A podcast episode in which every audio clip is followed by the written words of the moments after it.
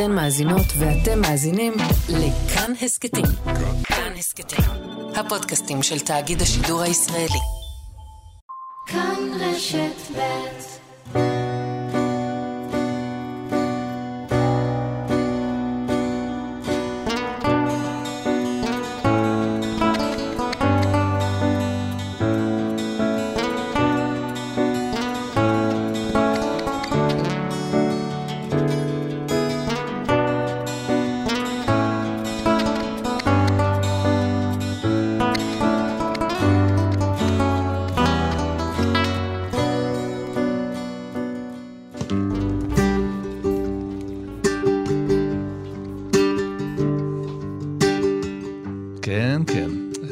טועים. דיוויד ברוזה איתנו באולפן, שניים, שניים כמו זוג עיניים, אה, ואני בקונפליקט האמת, אתה יכול להמשיך לנגן, אני אספר על הקונפליקט שלי, כי הוא קשור לזה שאתה מנגן, אני, אני... אתה פה עם הגיטרה, אתה יודע, בא לי פשוט שתנגן לעד, אה, ומצד אחד, ומצד שני, אנחנו גם נדבר, אז ננסה לשלב בין המוזיקה לבין השיחה. ו... יהיה לך קשה מאוד. אני יודע. והשאלה הראשונה שאני רוצה לשאול אותך, היא קשורה לגיטרה. בואו נעשה אוקיי. מעבר... אה, אני במתח. מה הייתה הגיטרה הראשונה שלך? האם קנית אותה לבד? האם קנו לך?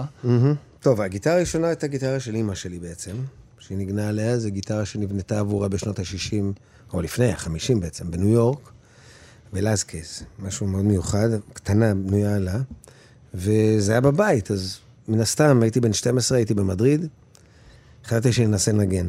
וככל שניגנתי יותר, אה, הגיעו למסקנה שאני צריך גיטרה משלי, אז אבי לקח אותי לחנות גיטרות של מנואל קונטררס, בונה גיטרות מאוד ידוע, אבל יש לו חנות קטנה, אטליה שהוא בונה בו, וקנה לי את הראשונה, משהו 100 דולר.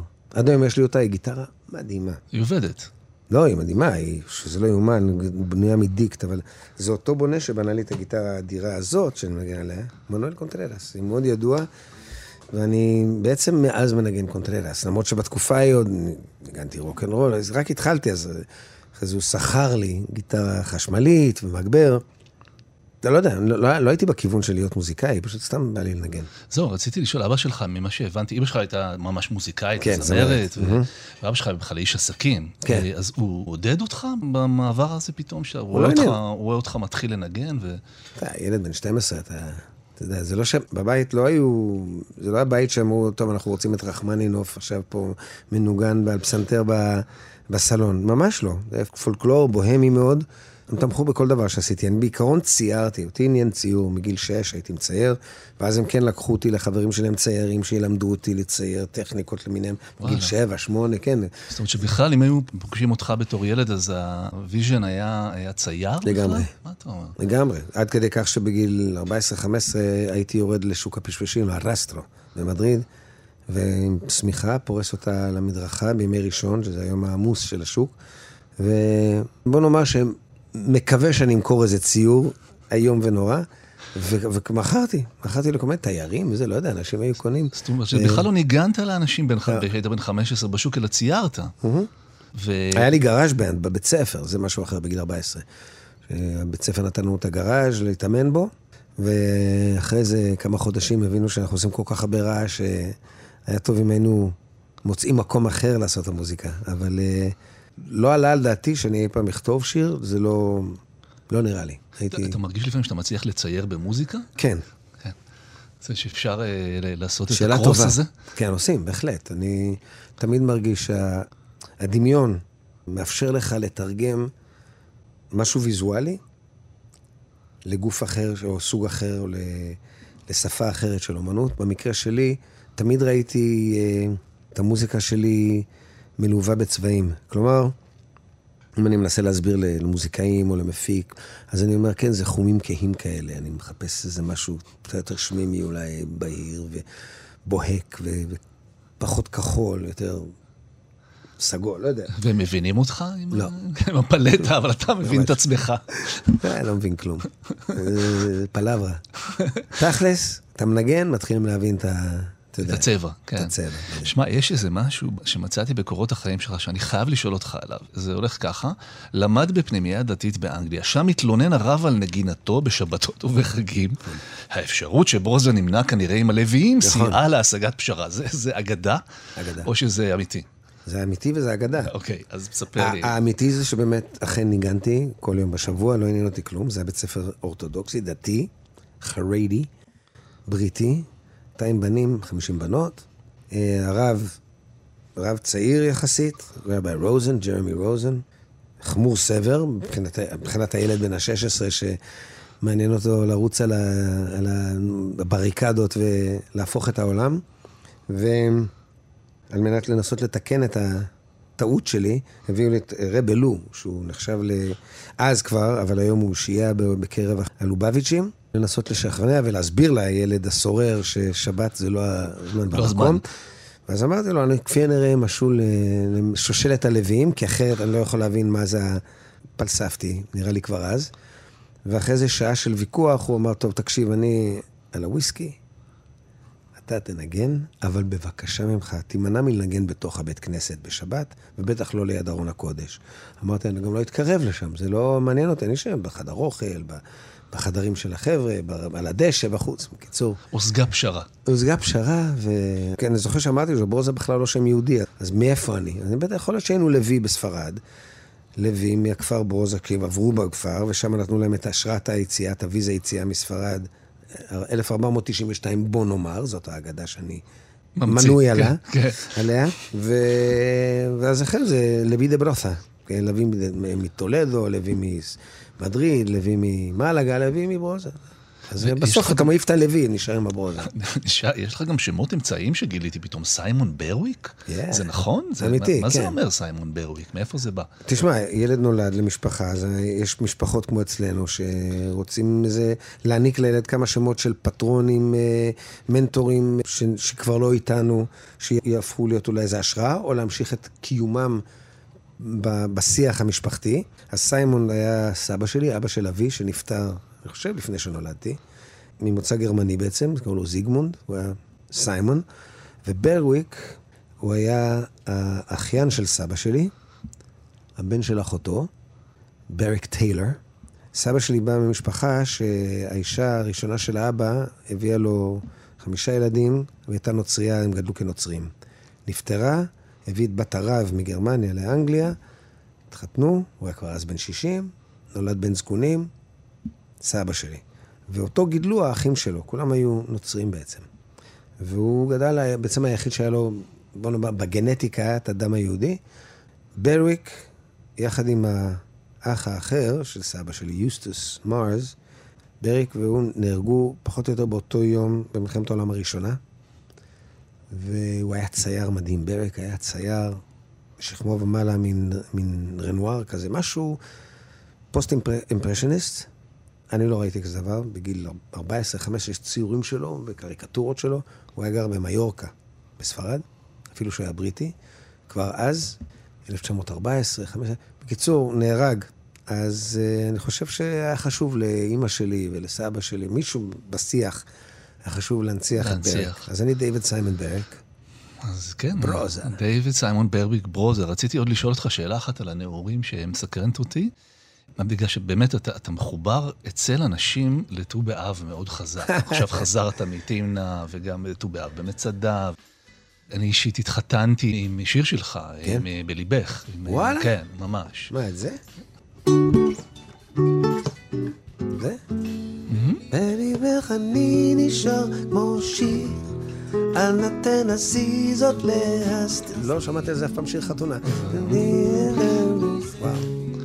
אי אפשר לברוח. אי אפשר לברוח מגורל. יפה. אם תראי אותי עובר ממול, בפניי סגורות כגן נעול, את עולה תמיד במחשבתי, ובחלומך רואה אותי.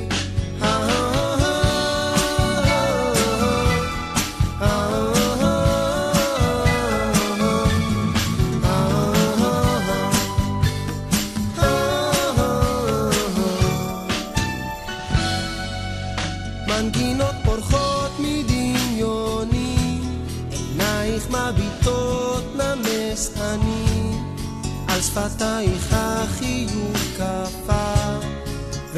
וגופך צמא ללטיפה. את מלאך לבן בתוך חלום, את השושנה שלא אגזום, ואם לא תהיי רק את לעד, כל חיי אבכה אשאר לבד.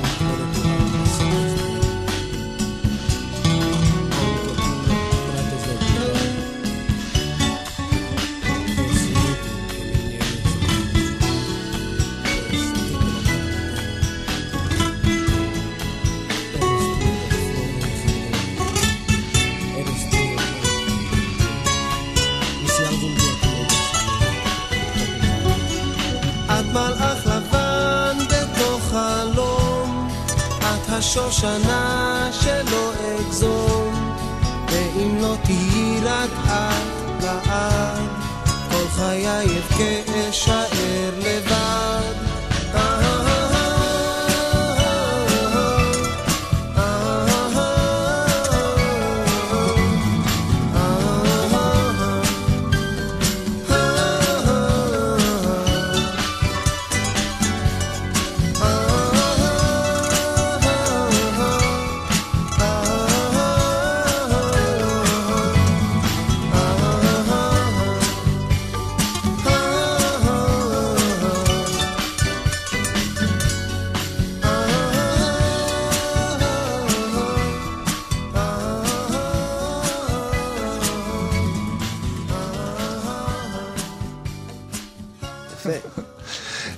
אז, אז בגלל שאתה מחובר לי לשם, אז רציתי. לשאול אותך, מי הייתה האהבה הראשונה שלך, והאם ניגנת לה בגיטרה? כן, בטוח. אהבה, כאילו החברה הראשונה שלי. כן. האהבה הראשונה הייתה הרבה לפני. ולא הייתה אהבה בכלל, זה היה, אני אהבתי אותה, היא לא שמה עליי. כמו תמיד. כן? החברה הראשונה שלי הייתה בגיל 18 וחצי. הייתה נערה אה, בריטית, ספרדיה, במדריד. ואני אני באמת, עם בנות התחלתי בגיל מאוד מאוחר. אז הייתי ב-18 וחצי. מה, היית ביישן בעצם? נראה לי. כן, ביישן, והייתי עסוק בלצייר ולנגן גיטרה. כן. בטח שניגנתי לה, אין, אין אפילו שאלה, אני רק לא זוכר מה או איך ולמה, אבל זה היה בטח שירים של בוב דילן, The Band, ג'וני מיטשל, לא יודע, מה שניגנתי בתקופה ההיא. ולמעשה, היא באמת הייתה אהבה ראשונה, ועשתה לי צרות, ובסופו של דבר סיימתי את הבית ספר אותה שנה, את י"ב, והצעתי לה להצטרף אליי למסע טרמפים ממדריד עד אה, אתונה, וששם ניפרד, אני אסע לצבא, אני אטוס להתגייס, והיא תחזור לאן שהיא תחזור. ואיזה חודשיים אחרי זה, דאגתי להביא אותה לארץ, כי נורא התגעגעתי. ברור. Rest is history, טוב, זה נהייתה ישראלית. בכית אל הקירות. אה, זה כבר, זה הרבה שנים כבר, זאת אומרת, היא באה אני מדבר לארץ. אני מדבר על 74. וואלה. התגייסתי בספטמבר 74. בעצם שאני בעצמי הלכתי לאיבוד בתוך קורות האיפה היית ומתי. אה, אז הגעת לארץ, ב- לא הגעת פעם ראשונה לצבא, נכון? היו שנים בישראל לפני הצבא. אני, בגיל 12 ההורים עברו לספרד. עברו לספרד, אוקיי. והיו, אתה יודע, חופשות קיץ שכן הגעתי לארץ, אבל רוב הזמן הייתי בספרד, עד שהחלטתי לחזור לצבא. ואז בעצם היית בארץ ברצף עד... עד אה, 84. עד 84, שאז, שאז ארצות הברית. ואז זה עשר שנים, לא? מ- כן. לא הרבה. ומשם אתה לקו בעצם. אתה- יש לך כמה בתים היום? לא. מה קורה? לא, האמת שהיה לי בית פה, הבית שבו גדלתי בתל אביב, של הוריי, הוריי נפטרו, והייתי בבית הזה איזה 16 שנה, ואחותי ואני החלטנו, יש לי אחות אחת, טליה, שנה וחצי קטנה ממני, ואז החלטנו למכור את הבית ולשים את זה מאחורינו ולהתקדם. אז עכשיו מכרנו את הבית, ואני אני תל אביבי, זה לא משנה איפה תשים אותי, בית מלון, בדירה שכורה. אני כרגע בין שהיה לי בית לבין שיהיה לי בית. אתה בן בתים. בין בתים, אבל הגיטרה תמיד איתי בכל מקום. זהו, יש לך שיר נורא יפה, אני כבר, אגב, אני אומר את זה כי כבר קלטתי שאם אני אגיד שיר אז אתה תנגן, אז כבר, אני אני כבר עובד כבר מנגנון. אתה חושב מה התוכנית? לוס איירופוארטוס. אין לוס איירופוארטוס, טודו בנדה. וואו. יש... אה, זה שיר נמלי תעופה, אבל ממש. גם שאין אף, יש שם משפט נורא יפה, שאף אחד לא יזמין אותך לארוחת ערב. נכון, שזה רוני, מקום שאל. תצפה יותר, כן. שזה לא נכון אגב. מאז אני...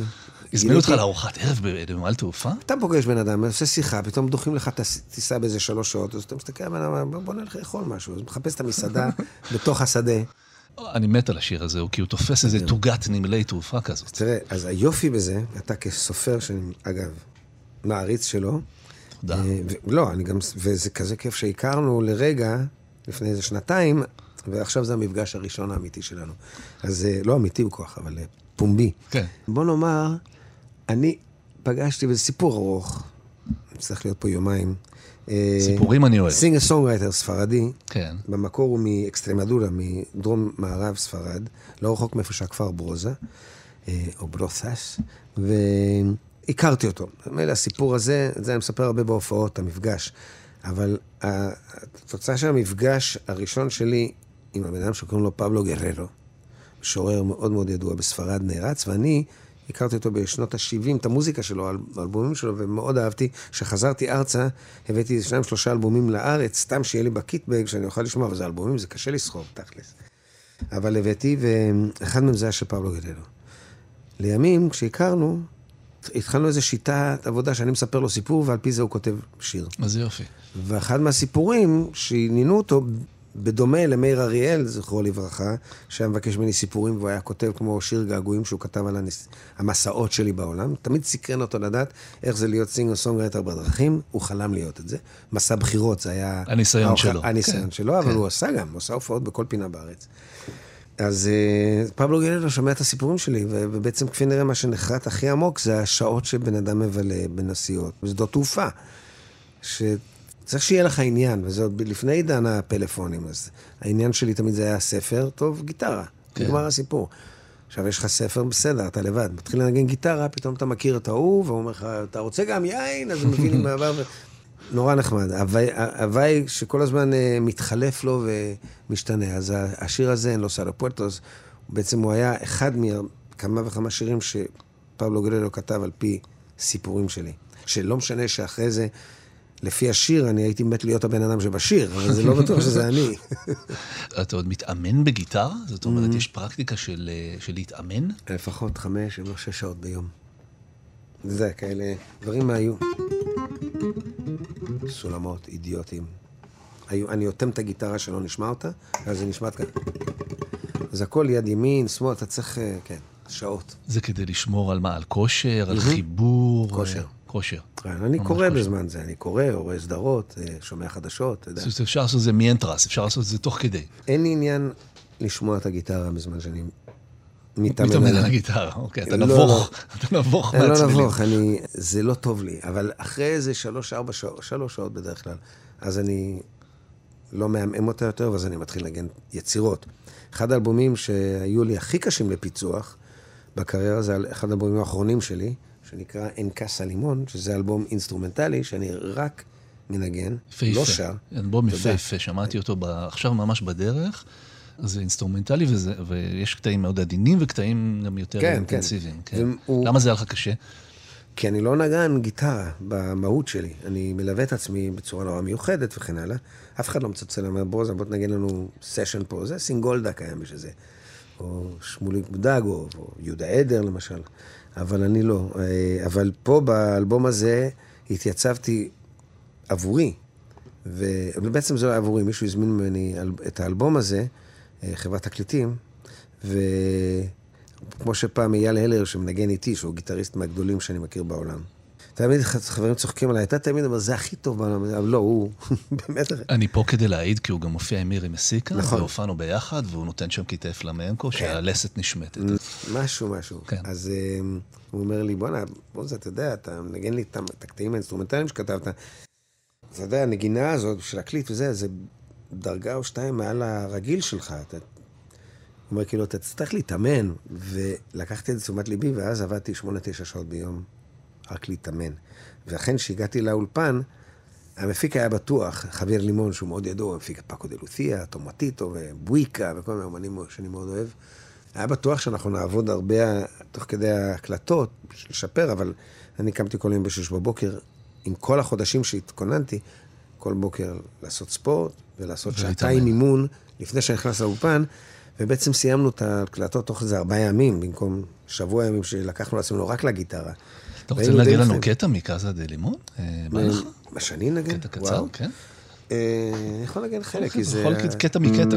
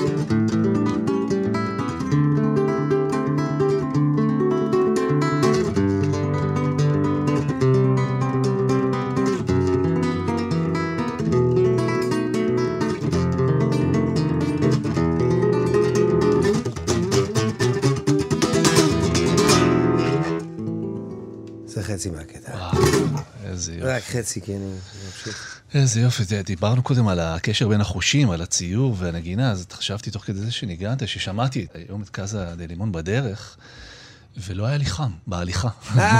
זה היה לי, היה לי בריזה כזאת. ענק. המוזיקה עשתה גדול. לי בריזה. אני רוצה לדבר איתך על משהו שאנשים פחות יודעים עליו, יש לך הרבה עשייה חברתית, Mm. פרויקט מיליון גיטרות, אתה רוצה לספר על זה קצת? Mm-hmm. כן, מה- מה זה. בעצם? מיליון גיטרות זה NGO, זה מלכ"ר שהקמתי בעצם בארצות הברית, בעקבות סרט שעשיתי, שתיעד את העבודה שאני עסוק בה כבר, אה, לא יודע, איזה עשרים ומשהו שנים במזרח ירושלים, בעזרת אה, אומנים פלסטינאים, שקשורים ללהקה, הלהקה החשובה ביותר במוזיקה העכשווית הפלסטינית, שנקראים סברין. והידיד היקר שלי, סעיד מוראד, אה, אימץ את הדרך שלי ואת העבודה, ופתח בפניי את האולפן שלהם בשייח' ג'ראח. ודרך זה יצא לי להכיר המון אומנים, ביניהם גם מוחמד מוגרבי והשותף שלו, ג'י טאון, שזה חבר'ה ראפרים, אבל הם ממחנה פליטים שועפאט. המקום הכי קשוח שאני מכיר בארץ, ואולי אחד המקומות הקשוחים בעולם. ודרכם יצא לי אה, להתחבר לילדים בני 5 עד 15, וללמד אותם במשך 3-4 שנים קצב וקטע למוזיקה, והייתי נפגש פעמיים בחודש. והכל תועד בסרט, East Jerusalem, West Jerusalem, שנטפליקס קנו, אבל עכשיו זה חזר אליי, ואנחנו הולכים להציג אותו בפסטיבל בדצמבר, אגב, את הסרט, עוד פעם, כאן בארץ. East Jerusalem, West Jerusalem, אפשר לראות אותו באמזון. איך עדיין- נולד מזה יוזמה גדולה יותר? אז עכשיו. לכן אמרתי, אנחנו צריכים יומיים. כן. קיצור, אה, מישהו הציע שאני אביא לילדים גיטרות. אמרתי לו, כאילו, זה מסובך, מה זה גיטרות? ישבנו והוא אמר, ועזר לי, אודי סגל קוראים לו. הוא אמר לי, בוא, תקים עמותה. תקרא לה מיליון גיטרות. אמרתי, אוקיי, איזה קל, מיליון גיטרות, מה זה אומר?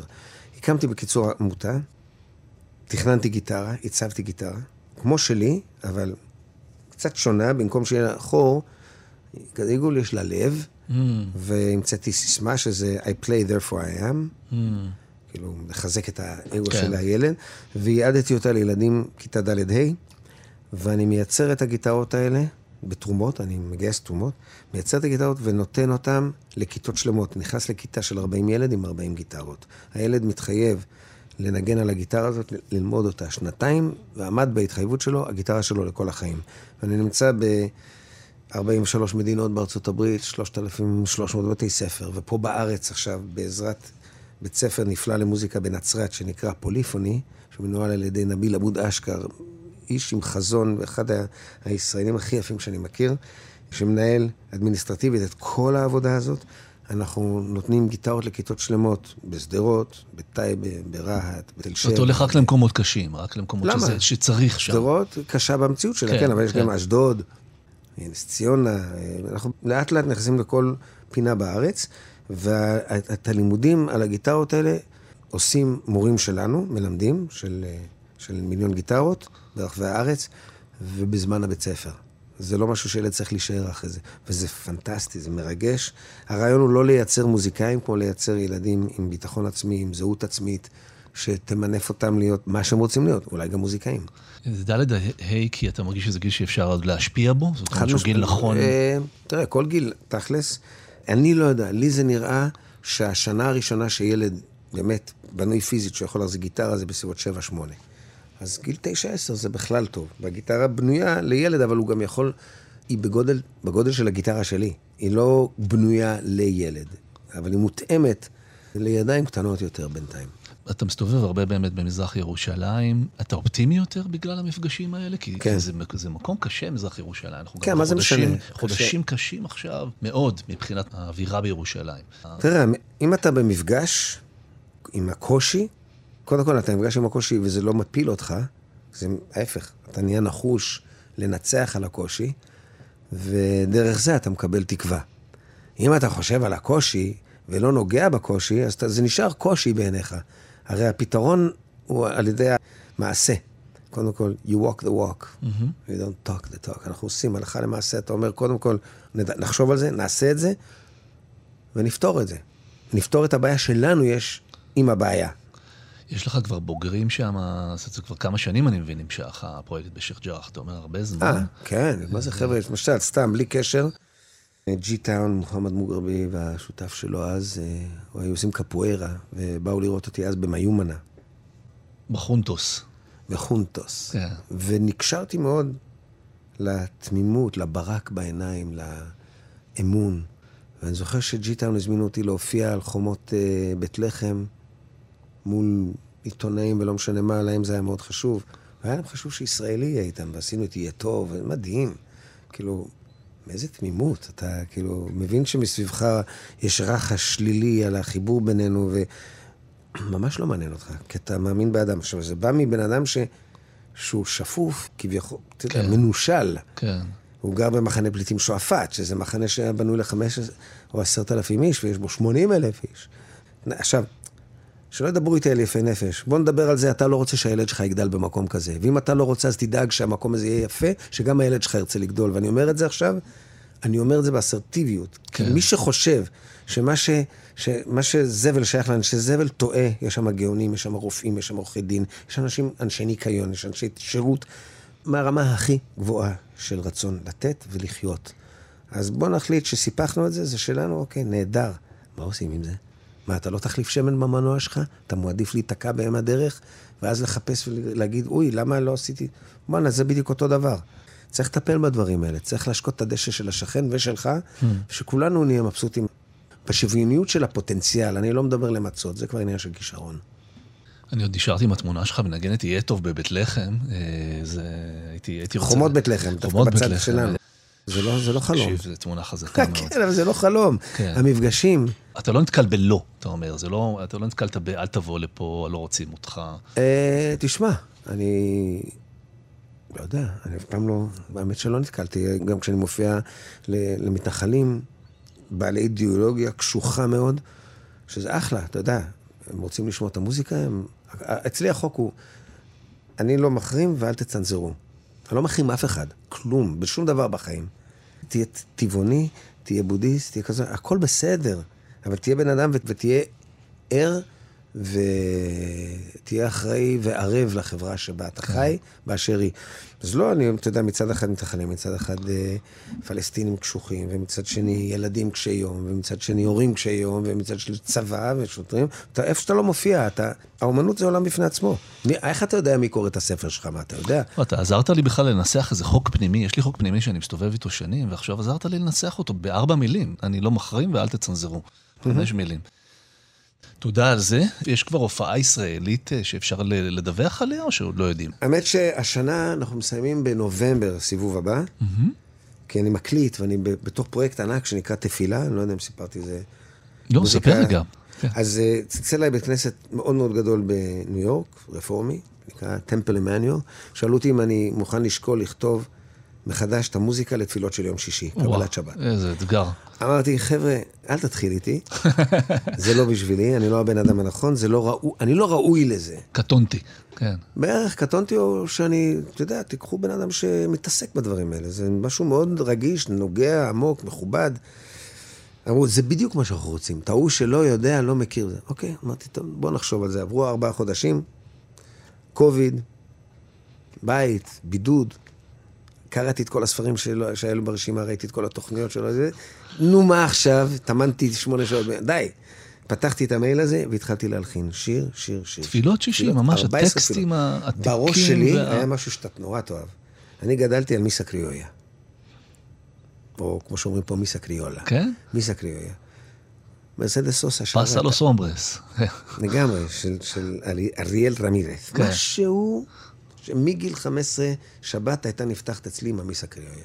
ואחרי זה ג'ימי הנדריקס וג'ון קולטריין וכל מה שאתה רוצה. אמרתי, הנה הזדמנות בשבילי לכתוב מיסה. קורא לזה תפילה, לא תפילה, תפילה. שמי שלא יודע מה זה בעברית, מה המילה הזאת, שידעו להגיד תפילה, אוקיי? מעניין. כתבתי את זה למקהלה גוספל, למקהלה קלאסית, השתמשתי במקהלת מורן פה בישראל, נגני ג'אז בניצוחו וניהולו, והוא גם כתב את התזמורים והעיבודים, עומר אביטל, שזה אחד מגדולי המוזיקאי ג'אז, ג'אזיסט אה, ידוע. אדיר, ואני, זהו. ולא רק שהקלטנו את זה, זה בספוטיפיי עכשיו ובכל הפלטפורמות, תפילה של דיוויד. יכול, אתה יכול לנגן. ולשיר רגע משהו מתפילת שישי? זה נעשה בהשמעת בכורה? בוא נראה. ברדיו הישראלי? זה רגע, זה באיזה שפה? זה בעברית, נכון? תל אביבית. תל אביבית, אוקיי. כן, לא, כי אחת הבעיות בתפילות, שהרבה פעמים אנשים כמונו, אפיקורוסים או חילונים, מתקשים להתחבר לניב ה- האשכנזי או הספרדי. אהבתי נורא את התפילות, ואני אוהב את הפיוט וזה, את הכתיבה. חלק מזה נכתב לפני 600 ו-800 שנים.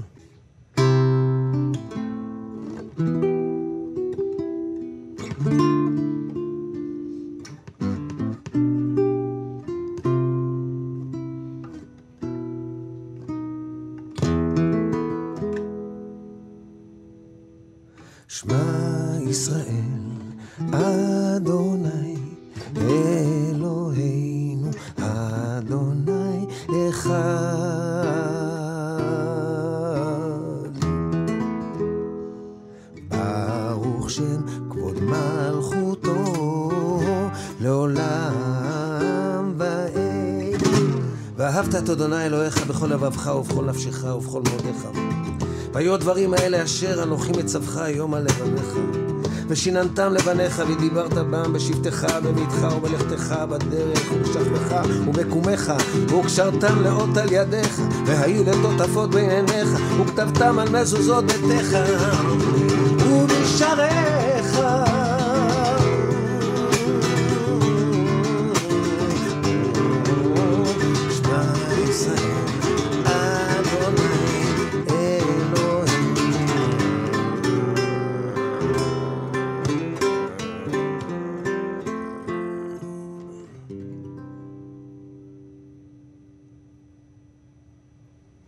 איך- איך צועקים בספרדית הדרן? מס? מס? מס. מס, מס. אוטרה, אוטרה, אוטרה. יש עוד? יש 14. אתה רוצה לנגן עוד אחד? אתה צוחק. תקשיב, זה מדהים. אני לא שמעתי את זה בשום מקום. לא. אה, זה כן, זה יצא זה בספוטיפיי, אבל לא משמיעים את זה בישראל. כי תשמע, זה בנוי לכזה, זה 30 איש על הבמה, אנחנו מופיעים זה עד סוף יוני הבא בניו כמו יורק. שעשית את זה עכשיו, זה היה זה, כן. מדהים. זה להחיות טקסט ולתת לו נכון. משמעות ו- רגשית ו- חדשה לגמרי.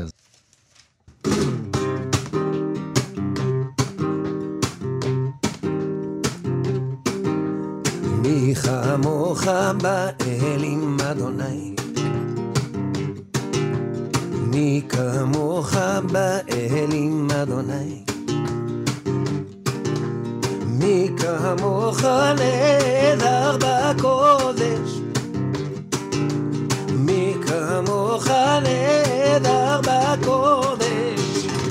נורא תהילות, נורא תהילות, נורא תהילות, עושה פלא, עושה פלא, עושה פלא.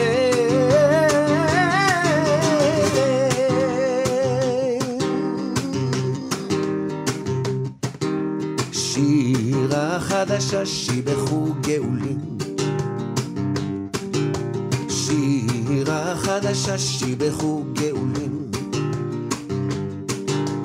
לשמך שפת הים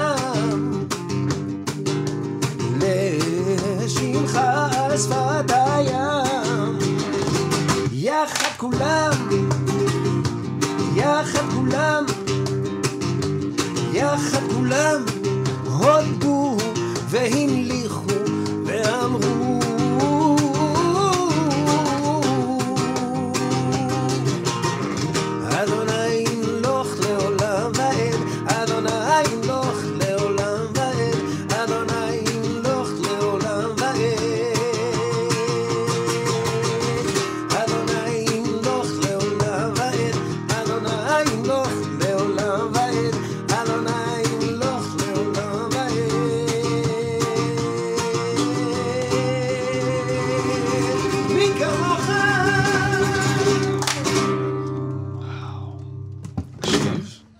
משהו כזה.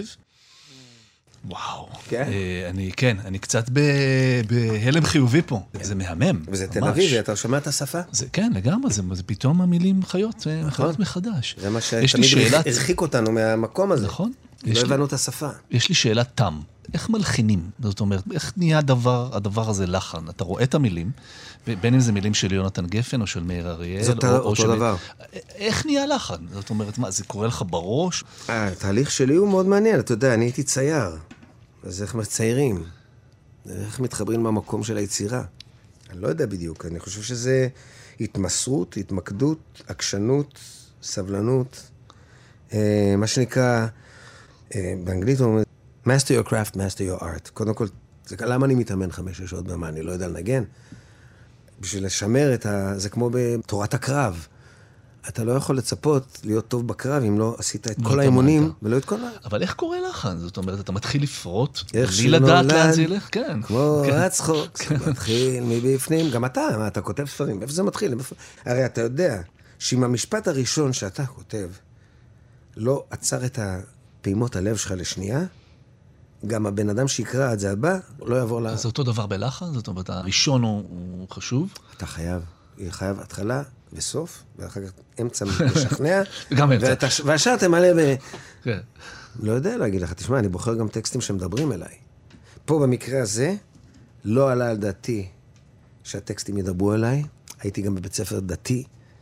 זה היה לך אפילו אנטגוניזם קצת איתך. היה לי אנטגוניזם, כן. אבל קיבלתי בית ספר כפי נראה שם, והשפה,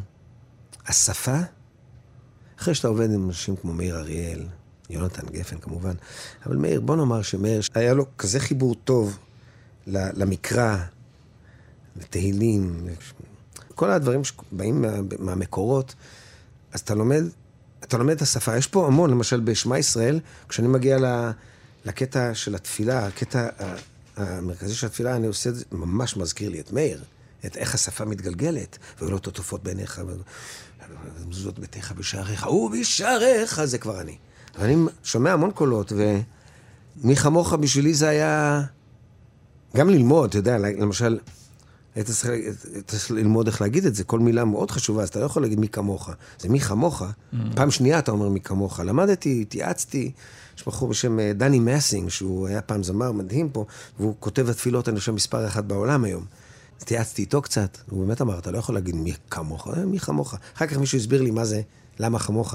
למה אז, כמוך? ביציאת מצרים, כביכול, כשהמים התהפכו על המצרים, הפרעה, מי שרדף, המפקד, הוא, הוא בעצם טבע והוא קורא לאלוהים, ובגלל שהיו לו מים בפה, הוא לא יכל להגיד מי כמוך. יצא לו מהמים, מלך סיפור יפה. מלך כמוך. הוא בעצם תובע. יפה, זה כמו המצה, זה, זה המצה של הדקות. אה, טוב, זה כן, אחר כך. כן, כן, זה אחרי הסדר. תשמע, אני, אני חושב, תוך כזה שאתה מדבר, על סיפור חיים של בן אדם, כי כשמסתכלים על ערך של מישהו בוויקיפדיה, זה ליניארי, זאת אומרת, זה מתקדם עם הזמן. ואני, בסיומה של השיחה הזאת, אני בכלל מגיע למחשבה שהחיים הם מאוד מעגליים. כי סבא שלך בכלל היה לו קשר לנווה שלום, לא הזכרנו את הוא זה. ממקימי נווה שלום, הוא ואתה עובד בשייח' ג'ראח, אז הנה אנחנו במעגל הוא אחד. לימד אותי.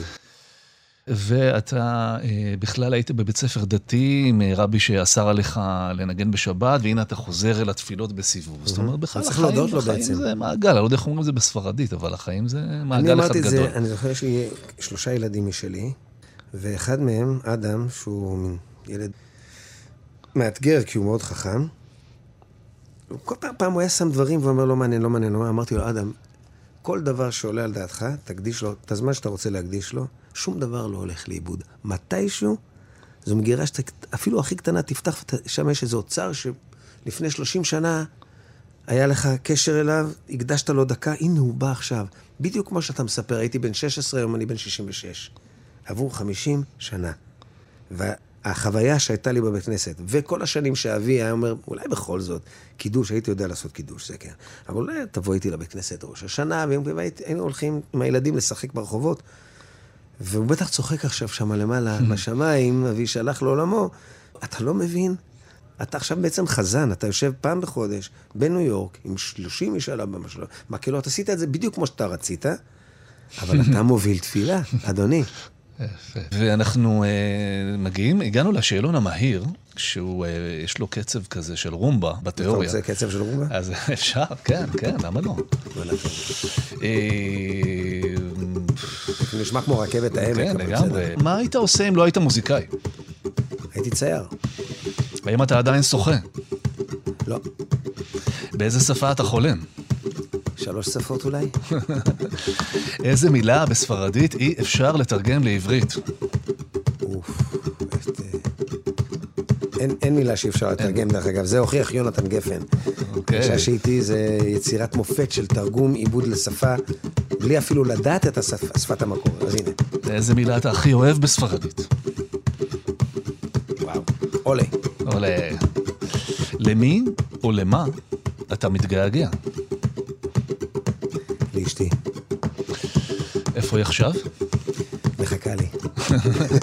הקדשת לה ואלס ב Casa de Limón. Casa Limón הקדשתי, כן. אני... עם השראה, היא נותנת לי הרבה השראה והרבה הרבה כוח והרבה space. איפה נפגשתם? בסופרמרקט. בעמדת החלב. אה, באהבה ממבט שלישי? משיכה טרנסצנדנטלית. אוקיי. יהיה טוב, כי לפעמים אני נשבר. יהיה טוב. דיוויד ברוזה. בדרך כלל אנחנו מסיימים את הריאיון, כן. את השיחה, בהמלצה. אני מבקש מהאורח שלי להמליץ על, אז נראה לי שאתה יכול להמליץ לנו על מוזיקה, על מוזיקה שהיא לא שלך, וכדאי מאוד שנכיר אותה. הזכרת כל מיני שמות במהלך השיחה, או, בטח, יש לי אז בוא נהדר. נחזור עליהם, וגם נחזור וגם תוסיף אם אתה רוצה. אה, אני ממליץ על אומן שעושה לי את זה כל יום שאני שומע אותו, ואני יכול לשמוע אותו כל יום, קוראים לו פדרו גרה, G-U-E-R-R-A, גרה, פדרו גרה, הוא מתוק כמו צוף, פשוט משמח. פדרו גרה. פדרו גרה. אוקיי, אז יש לנו המלצה לשבת, ליישום מיידי בספוטיפיי, ועם איזה... יש לו שיר מקסים שקוראים לו דניאלה, דניאלה, כמו שלי, כמו שלך? אבל שלו. אבל שלא, לא, לא. דניאלה, מדהים. אוקיי, אז נשווה בין דניאלות. ואתה הולך לשיר לנו את על... השיר החדש כתבתי לכבוד מאיר אריאל, יום הולדת 80, 80, זכרו לברכה, שזה קרה הקיץ, ועשו לו ערב מחווה ליום הולדת 80, התאספו עשרות מוזיקאים נפלאים, זמרים נפלאים, כל אחד עשה, בחר שיר ועשה גרסה. הבת של מאיר ושל תרצה, שירז אריאל, עצרה שירים שלא ראו אור, במקרה מצאה שיר שכתוב עליו דיוויד ברוזה. כתבה לי, תגיד, אתה מכיר? זוכר משהו? כי זה לא מולחן. אז אמרתי, כן, הוא נתן לי את זה לפני 30 שנה, ולא הלחנתי. וואו. אז אני אלחין עכשיו. והוצאתי את זה, הלחנתי ממש תוך שבוע, הקלטנו עם בחור, תומר כץ, שמפיק, שיהודה עדר הכיר לי, והוא בחור מדהים, מומחה לבלוז ולגוספל ופולקלוריסט, פנטסטי. ועשינו יצירה נהדרת, אני חושב, היא יצאה לרדיו, והופענו את זה live גם בהופעה. עכשיו אני אנגן את הגרסה אז ממש טקסט אה, ש- שחיכה. ממש, זה אל תתחיל איתי, היא אמרה, זה ייגמר לא טוב.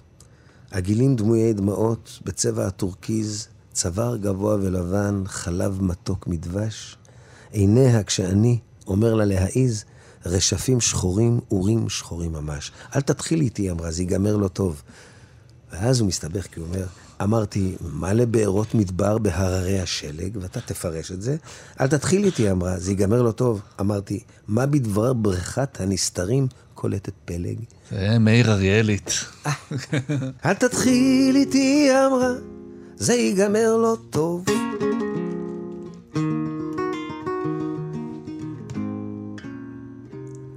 עגילים דמויי דמעות, בצבע הטורקיז, צוואר גבוה ולבן, חלב מתוק מדבש, עיניה כשאני אומר לה להעיז, רשפים שחורים, אורים שחורים ממש. אל תתחיל איתי, היא אמרה, זה ייגמר לא טוב. אמרתי מה לבארות מדבר בהררי השלג. אל תתחיל איתי, היא אמרה, זה ייגמר לא טוב. אמרתי מה בדבר בריכת הנסתרים קולטת פלג.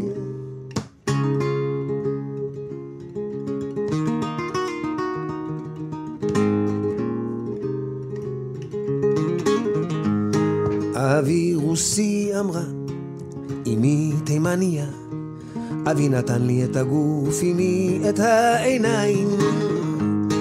אמרתי, אני לא חצי לגווניה, ולא אכפת כל כך לקחת את השפתיים. אל תתחיל איתי, אמרה, זה ייגמר לא טוב. אמרתי, מה לבארות מדבר בהררי השלג. אל תתחיל איתי, אמרה, זה ייגמר לא טוב. אמרתי, מה בדבר בריכת הנסתרים קולטת פלג.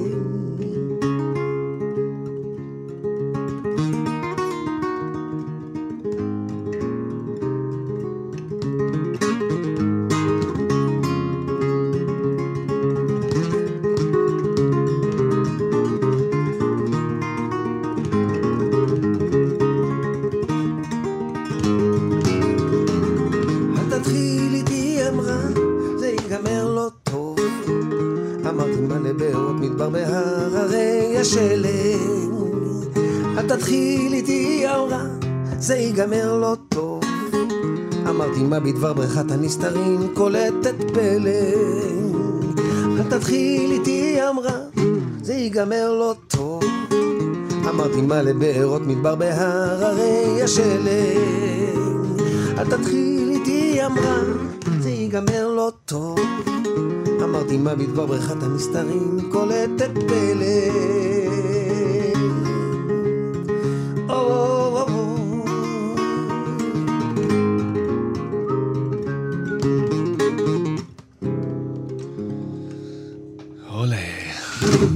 תודה רבה לך שבאת אלינו. אה, היסטור- היסטוריה בתולדות התוכנית, שיחה שהייתה אמורה להיות אה, חצי שעה. אבל לא, אי אפשר היה לעצור, אה, זה היה כל כך כיף, ותענוג לשמוע אותך, גם מדבר וגם שר וגם מנגן, ומודים לך פה מכל רחבי האולפן. תודה לכם, ושנה טובה. כל כיף. שנה טובה ומתוקה.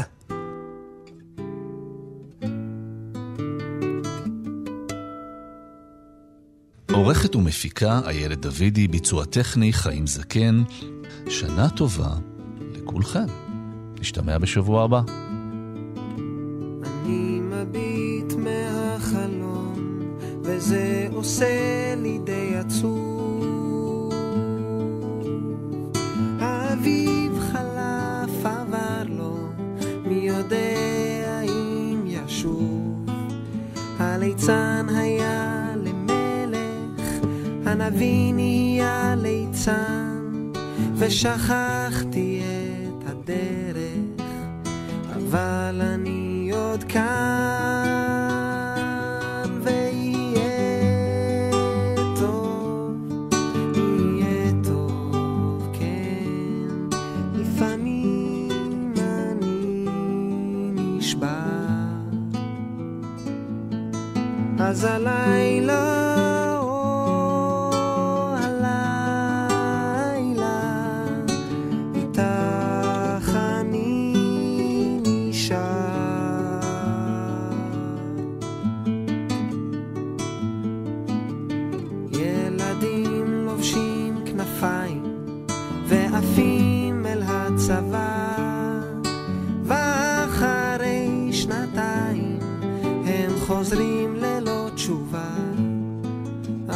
אנשים